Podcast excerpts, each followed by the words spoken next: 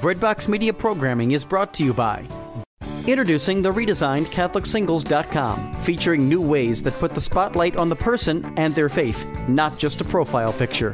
For the past 20 years, faithful Catholics have used CatholicSingles.com, and the reimagined CatholicSingles.com website is ready to help single Catholics take the next step in sharing meaningful relationships with other faithful Catholics. Remember, CatholicSingles.com for faith, fellowship, and love. Ignatius Press is pleased to announce the first national book club created for Catholic schools. Ignatius Book Club for Catholic Schools was launched to support Catholic schools' dedication to forming the whole child, mind, body, and spirit. Ignatius Book Club for Schools partnered with leading publishers of children's literature to offer the best books and educational materials for all reading levels and interests. Head to ignatiusbookclub.com slash podcast and find wholesome books that delight, inspire, and enrich.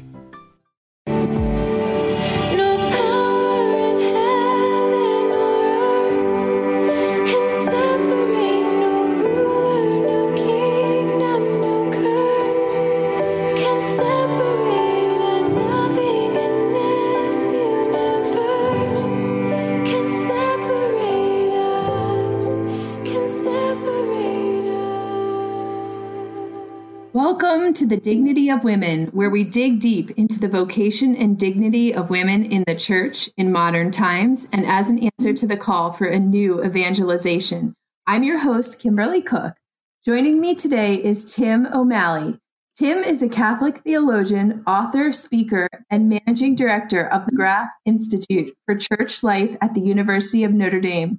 He is an associate professional specialist in the Department of Theology at Notre Dame, also serving as academic director of Notre Dame Center for Liturgy.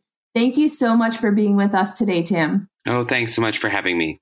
So, I want to get right into talking about your new book from Ave Maria Press called Off the Hook God, Love, Dating, and Marriage in the Hookup World. And that is quite a topic to tackle, I guess you could say, in today's culture. And in your book, you take an in depth look at what's come to be referred to as the hookup culture.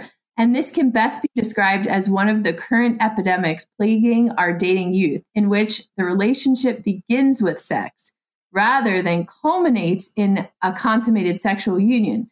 Describe how our culture got to this point. Yeah, I think a lot of it has to do with a deep fear of communion, intimacy, friendship, communication. So, uh, you know, in my own reading, uh, sociological literature, cultural literature, as well as analysis of many of my students and what they're going through, uh, they have a deep fear of commitment, a fear of of anything that lasts more than a, very small period of time. And so, uh, one of the things that many of them are tempted to do is engage in sexual relationships that allow for a kind of shadow of this intimacy without really entering too deeply into to commitment, right? So they they want a, an occasion of encounter, a feeling of being connected to someone without the consequence really of uh, even knowing their name, of getting to know them, of sharing a life with someone. And so it's this real fear of intimacy, of communion with another person. So, have you developed any theory of where that fear mostly comes from since it's so far widespread now?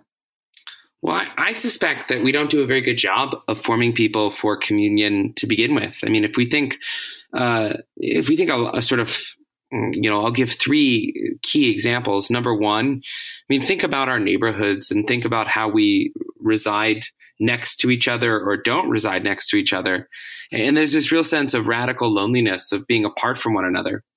At the same mm-hmm. time, uh, if you think about uh, smartphones, uh, the kind of way that we're constantly connected to one another, we have the mediation of this device that keeps us away from like an authentic human encounter with someone. In some ways, all interactions are mediated.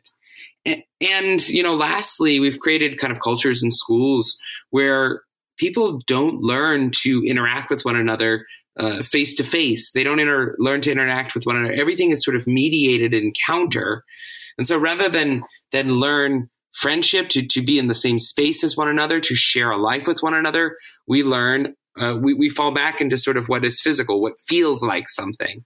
And so a lot right. of uh, young people, that's what they fall into. Right. And the hookup culture forms our understanding of not just physical union, but of love and the meaning of the human person altogether. So if commitment loses its purpose and our partner's body is for our own pleasure, then both women and men adopt a narcissist outlook towards relationships. And there is a shame in the longing for that authentic love that you speak of. So, how is this shame perpetuated and reinforced? Yeah, I mean, I, I guess I see shame. I, I, certainly see a kind of shame. Um, I actually find mostly a, a, kind of a desire to escape this. And so I'll, I'll, often have students come talk to me and say, I actually don't like this. Uh, and, and what they most want is just someone to sort of offer them an alternative narrative, a different cultural script that they could choose to sort of live their life within. They, they want a, a transcendent source. So there is a kind of shame but I often get a sense that uh, many of the students just want to be told that there is an alternative way, and and uh, they they they want to kind of escape from this. And even good students who uh, think to themselves, "This is not ever what I thought I wanted," ended up falling into it because it's the primary cultural script that that a lot of them right. pick up but they don't actually want it. And so there is shame because, you know, shame is, of course, an encounter for, or, you know, it's what happens when we do something that does not actually result in our flourishing. And, uh, but I find that the students don't want it and thus look elsewhere pretty quickly. Well, it seems like the shame is more in the actual desire of longing for something authentic, something more than what they're finding. You know, they feel like they need to kind of um, hide that desire deep within, you know, um, mask it because being honest with the desire for maybe their parents' marriage or their grandparents' marriage or or you know that kind of encounter almost seems like a fairy tale nowadays and something um, to be mocked. Yeah, I think that they have a lot of uh, you know incorrect conceptions of romance. They've been formed in a kind of narrative of romance on television and in popular culture, where they're going to encounter a person that will complete them, that will lead to their total absolute flourishing, and that's also not not part of marriage. And so they they often are competing between these narratives in which there is no commitment, there is nothing that's lasting, but then there's also this utterly um, romantic uh, view of marriage that that also is unsustainable. And so they don't know where to look. And I, I actually think the tradition of the church provides some good answers for a realistic sense of marriage grounded in mundane life, one that transforms normal the normal world, but is a real communion, a real sense of intimacy that transcends mere physical pleasure. Right. And what I've seen is that the personal communion and face to face communication has become almost burdensome and lacking of stimulation to our virtual culture, as you alluded to. And, um, you know, it's so much easier to just text someone than to talk to them. And it's almost burdensome to have to have a conversation and especially a face to face conversation because, as you said earlier, it is very uncomfortable and um, yet you pose in your book marriage as a medicine for the hookup culture. So, first of all, how do we get to a healthy marriage anymore?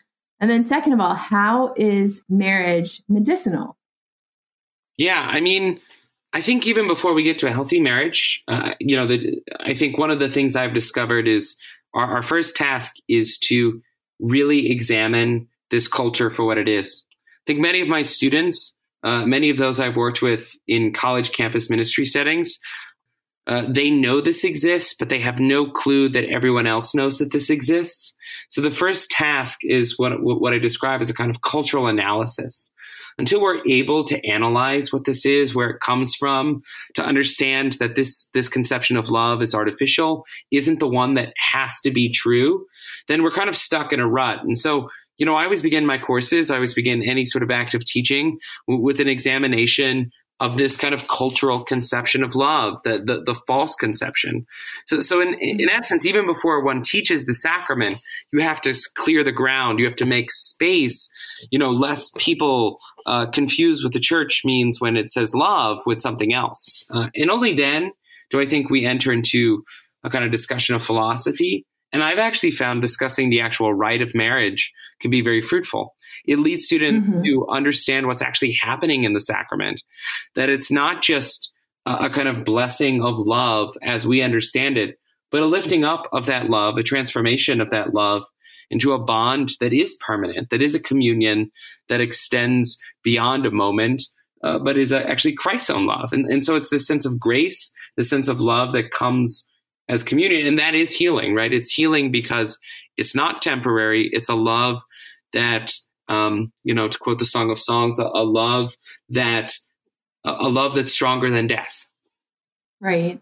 And because you work on a college campus and you speak often with college students who are in the midst of this cultural battle right now, I find it interesting that you're able to really tap into some of those experiences and especially the double standards. You talk um, a little bit about that, and you say there is no equivalent of the walk of shame for men, since their hookup is a matter of pride.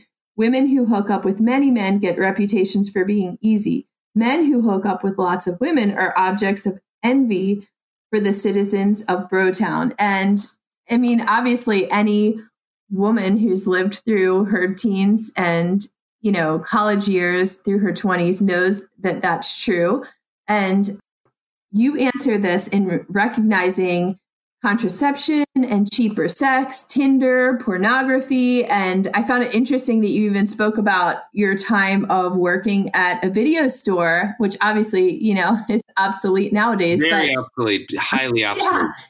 Yeah. but the idea of that um, shame in which you know, you always knew that in certain uh, video stores, there's that back room that you had to be over 18, and you knew that the person going back there was kind of skeezy, and you looked at them weird and laughed and giggled, you know.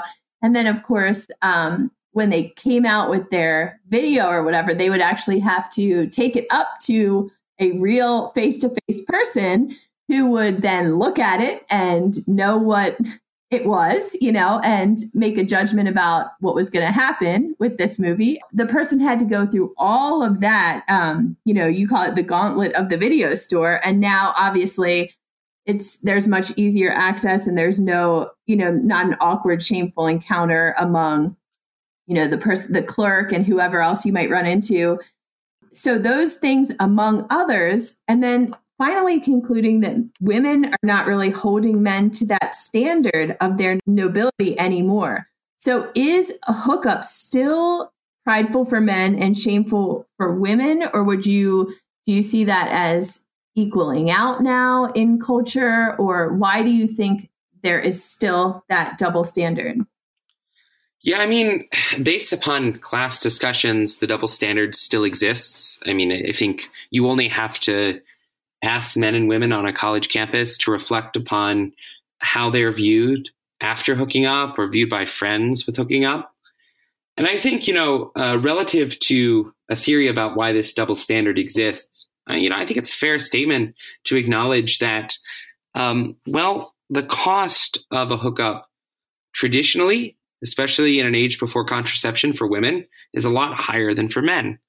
Uh, and, and, I mean this in the sense that, you know, for women, uh, there's a benefit uh, biologically to enter a stable relationship where if one finds oneself pregnant, there is support and companionship that can assist one. And this may not traditionally exist for men. And so if you read sociological studies, for example, uh, how this unfolds, um, what what often takes place is that men for whom s- sex is an experience that's actually very disconnected, almost in some ways, from biology, um, seek to have as much of it as possible, and women didn't. And uh, in the last 15, 20, 25 years, there's been a desire to equal this out, but the results have not been good for women. Uh, you, you, know, um, in the study of Mark Regnerus on premarital sex in, America, notes that for men, there's no correlation between depression and number of sexual partners. And for women, there is. The, the more sexual partners, the, the higher the level of depression. And so there seems to be something biological, something innate to being a man and a woman that actually, um, you know, doesn't lead to the hookup culture. So the hookup culture tries to create this space where there's equality between the sexes, at least sexually, but it doesn't seem to be working. That's funny because you do see that that has always kind of been a goal at the forefront of the modern feminist revolution is to make the sexes equal, especially in regards to you know sexual standards and ability to have these encounters with no future. Yeah i do think that that's you know a part of the narrative. I think you know uh, thinking intelligently about equality is necessary and, and, a, real recognition that at least biologically the equality is quite distinct in any sexual act. Um, you know as i remind my students um, some have been born with the possibility to give to, to, to bear life within them and some haven't. And that must have an effect upon the way that we view the world. And, and so in essence you, you know both uh, traditional um, you know tr- traditional aspects of formation for dating and marriage involved a kind of dance and a recognition of this and there was a guarding of in some ways the danger and uh, the precarious nature of sexual desire that, that I think most of my students just don't recognize it. They, they don't enter this uh, presuming precarity. They presume they're entering a playground of fun, but it's not always that way, is it? And I think it is interesting how you mentioned women as traditionally they were seen almost as the gatekeepers of purity. And we hear that a lot. Um, even as you mentioned in song, as far back as Song of Songs, you know, you hear there is this beautiful language of almost seeing this woman as this mystical, um, pure being, you know, that he's pursuing and, and his bride to be. And then through the ages, you see that that gate is no longer, I guess, closed or people don't put value on um, that role. They see it again as um, not being fair between the sexes or um, holding on to an old mindset, you know, in regards to marriage or dating or things like that. But you can see exactly how Humanae Vitae was handled when it was released. And then you can see where we've come since then. Yeah, I think that there has to be a mutual work of the sake of sort of a sexual education that guards purity. And I think, uh, you know, some of the courtship rituals of old that were designed apart from hooking up were part of this. A real sense of commitment to another person demonstrated through through the love that one would show by by really attending to the other person, by by showing deep and abiding interest in them, by learning the practices of dating. Dating, as I tell my students, is a practice. It's not a uh, something magical. You actually have to learn how to talk to someone, to look into their eye, to get to know them, to, to grow affectionate about their being uh, apart from their sort of sexual desire. And, and so, in this sense, I think that there is a twin task today for both men and women to reclaim this practice of communion, of face-to-face conversation, of friendship, through which all other relation, all other aspects of the relationship must develop. Uh, and I think that's really a kind of uh, it's it's one of the ways that we can respond to a current culture, perhaps that doesn't seem to value that friendship.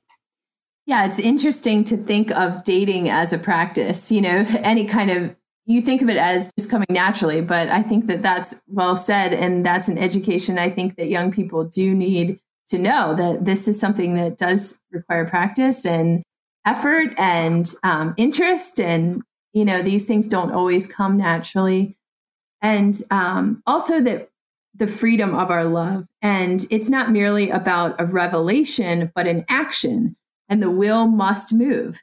And one of the things that was so different about my husband from other men, in my experience, was the way that he pursued me as soon as he realized that he loved me. Yet finding men motivated by the will to act is no longer common. And you mentioned speaking to many of your students about how they love one another, but they're afraid to move and afraid to give everything.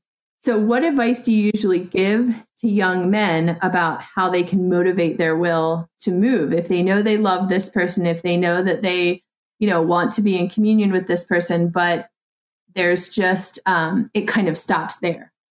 Yeah, I think there's two things that I always want to foreground for the students. The first is actually love is terrifying, and that's why there's a fear to act upon it it's very there is a, a, sort of dimension of vulnerability to say to someone i love you or to pursue them and to open your heart to another person where you could be rejected where th- there really is a kind of vulnerability. And so you know there's a sense in which we really still value love if we're willing to uh, or if we're so scared of, of what it would mean to reveal it too completely. But second i, I note importantly that that it is a worthwhile friendship of relationship that one wants to sort of move along. And i think many young people are afraid to enter into it too early because they're afraid of a, a commitment that would tie them down. They have a narrative of young adulthood in which uh, when you're young you're supposed to travel the world and find yourself and not be too attached to another human being. And, and this is linked right to this kind of fear of communion. And so what I encourage for them is to is really to think coherently about the way in which um, we're made uh, for this communion, and actually, life is more of an adventure with another person uh, alongside you. That you'll find yourself, you know, it won't be through probably exotic trips to Europe uh, as you sort of discover, you know, the nature of it, you know, the, as you backpack through this this gorgeous vista. It might be something as simple as, you know learning to pay bills together. But actually, this is the kind of communion that, that comes to, to actually be the most fun one. I actually had an interesting experience um, during my single years in my 20s, um, after college and everything, going forth into young adulthood and um, single life and community with other singles. And it was in the DC area. And I just saw this phenomenon, especially, I don't know if it was rare to that city, but it was just that there were um, many frustrated women who were longing to get married and move forward and enter into a committed long term marital relationship. And there were many men who were faithful Catholic practicing and they would go to all of the different young adult events in the church that you know the church would be hosting they'd be very active but there was really, as they approached 30, even as they approached 35 and 40, no desire to get married, even though they were surrounded with such worthy people. You know, to there wasn't even a lot of dating that went on. It was just like they almost were happy with encountering these women in these communal events, um, theology on tap or whatever like that. But there was not a lot of movement as far as singling someone out. It was almost like they were very happy to be surrounded by 10 to 20 single women as opposed to having to narrow that down and and be exclusive or start dating just one person. Yeah. It there is this yeah, a sense of uh, a fear of action, a kind of a dearth uh, of movement. You know, and I do exhort the guys that um, action is allowed, that it's okay to actually move. It's okay to make a decision. That that that to be in this sort of the, the space that you're talking about is itself a kind of a result of a hookup culture, not so much physical, right? These are not people who are necessarily physically active, but that there's this utter fear of action and commitment. And so what you end up with is a kind of um, well, a kind of emotional hookup, right? A, a kind of uh, a- ambiguity is the name of the game, and so um, I, I, think it's really important to not be uh, to, to not let this ambiguity remain forever. That we are called, if you are called to marriage, to marry a person, not the abstract idea of marriage. Uh, but to marry this concrete existing human being, this person. And until you actually engage in this drama, engage in this adventure, you're, you're never really going to experience the pure joy of what love could be. Everything for you is just going to be this sort of emotional kick rather than this real abiding sense of commitment. Right. And Tim, the theory of soulmates, which I must warn all of the hopeless romantics and Hallmark movie fans out there. Tim, no soulmates. What kind of a dark world are you living in? How does the soulmate theory erase the drama of love? Yeah, I mean, I think we have to understand. Uh, uh, there, there's one way that one can under, misunderstand a soulmate, right? And I think it, it's a narrative that's told in romantic comedies, and there's something sort of tempting to it that there's one human being out there that we all search for, and if things don't go exactly according to plan, then it's over, and there's nothing we can do except um, pine and long for this sort of soulmate. Uh, God has not sort of made a single human being in the world that we're all searching for, devoid of of, of any hope of finding. Um, God does not act like that. Instead, you know, the doctrine of divine providence really allows for the possibility that God has created a world out of love, guides a world out of love, and can transform and even uh, transfigure our own decisions in, in, a way that leads us to, to the greatest desire of our heart. And so to say that there's no soulmate just means it, it's not the case that you're going to necessarily find someone whom you feel immediately completes every part of your being. You know, I often talk to people who go on one or two dates with someone and says, "I don't know, I don't think they're the right one." And I always say, "What? What do you mean? You, don't even know this person." Um, and some of them get married after they go on more than two dates. Uh, and and so the point being is, if you expect this kind of romanticism, if you expect that that there's one person that you're searching for and that's it, you're just going to continually be disappointed. Rather, we are made for love, and God does have a providential plan for the world, and this providential plan uh, it will will transform us if we allow ourselves to participate in it. So, so I do debunk soulmates, but um, for, for all those romantics, it doesn't mean that God doesn't care whom we choose or isn't involved. It just means when we talk about soulmate, we're not talking about love actually. Yes, I love that. I had to bring that up and give you a hard time because I do think that, especially for women, you know, you go into the dating world and the idea of finding that person who is perfect in every way. And, you know, there's a light coming down from the sky that, that lights up the room and fireworks and all the rest of it. And obviously, you know, women and men have their own problems with the theories that they enter into when going into the dating realm. But I think that idea of soulmate is something that you really have to understand for something much more, something much deeper and more mysterious in light of Christ and in light of um, the love that He truly wants to give you outside of those kind of fantasy movies and um, novel romances that you might have come accustomed to or, or grown to expect. So I thought that was interesting that you approached that head on. And you even dare to approach the tough verse from Ephesians on spouses being subordinate to one another out of reverence for Christ. So, how is this understand through the mystery of Christ's love?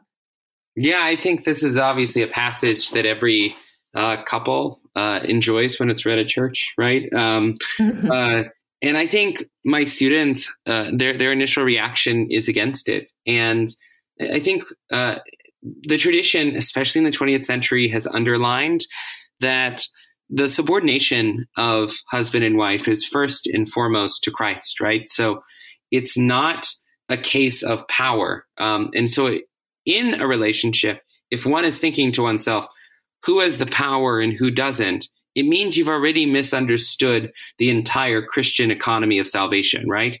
Um, it's not who has the power, who gets to control this, who gets to control that.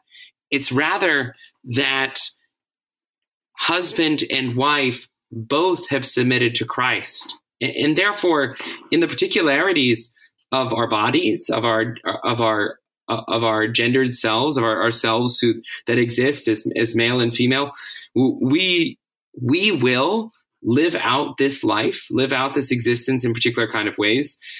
But the goal of marriage isn't power. It's not to see who can get the control, but it's giving up the game of power at all uh, to love and to the end, uh, not just in imitation, but to really accord ourselves, to, to attune ourselves to the love that's at the heart of marriage, which is the love of Christ that's united to the church. And so, in this sense, as I tell my students, uh, you know, if you're in any sort of relationship where you're wondering, well, who gets to control the other person, you, are already in the wrong kind of relationship.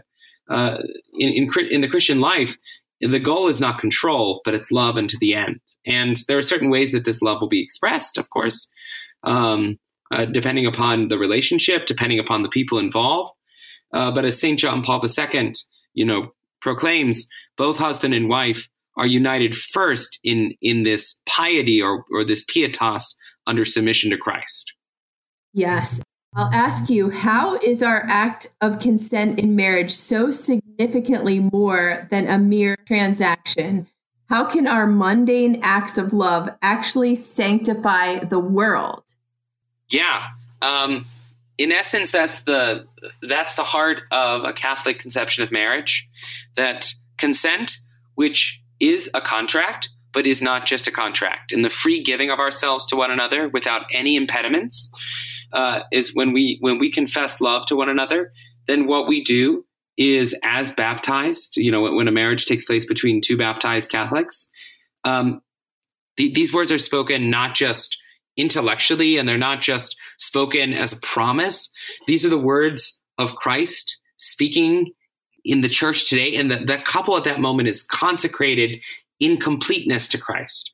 Uh, their will is given over to Christ, and the new bond of love, and this is the bond that is established, is not just a contractual bond, but it's a bond of Christ's own love, of the love of the Spirit that now lives between that couple. And so while they give those vows, but for a moment, uh, that bond is eternal and their very bodies, their whole form of life now becomes an image of that bond. And everything that they do is to become an image of that love of Christ.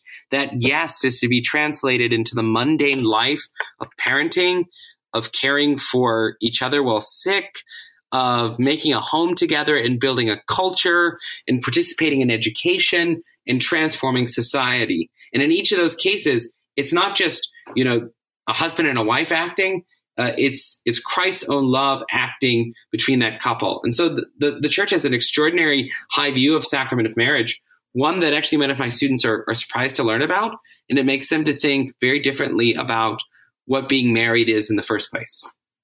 And I think that's such an important reminder for married couples as well, just how significant as you say, that culture that you build in your family, that domestic church, how important it is. And even the mundane acts that seem routine and frivolous and bearing no weight in the grand scheme of the world or salvation, it's so important to remind yourself of the weight of that consent that you gave in marriage and how you live it out throughout the rest of your life, your married life and as you said before, that is really the adventure that you're on with your spouse. It might not be, um, you know, traveling all over the world or having these kind of epic adventures that you can come back and tell people about or show pictures, but it's just the daily adventures that um, that add up to one amazing love story in the end of your life and and throughout the generations that you've passed that love along to.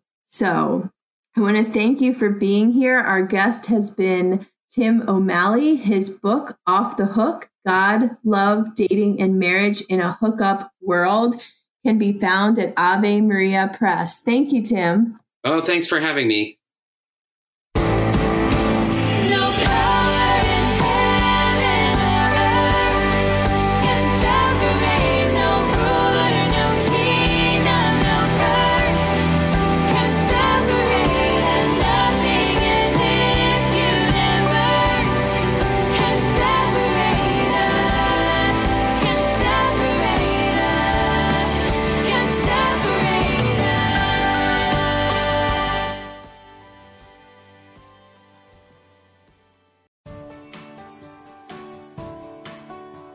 Breadbox Media programming is brought to you by Jack Kain Ford.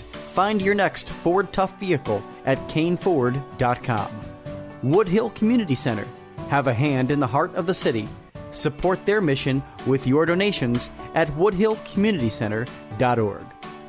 Toyota on Nicholasville Superstore. Online consultants are standing by right now to help you find your next Toyota.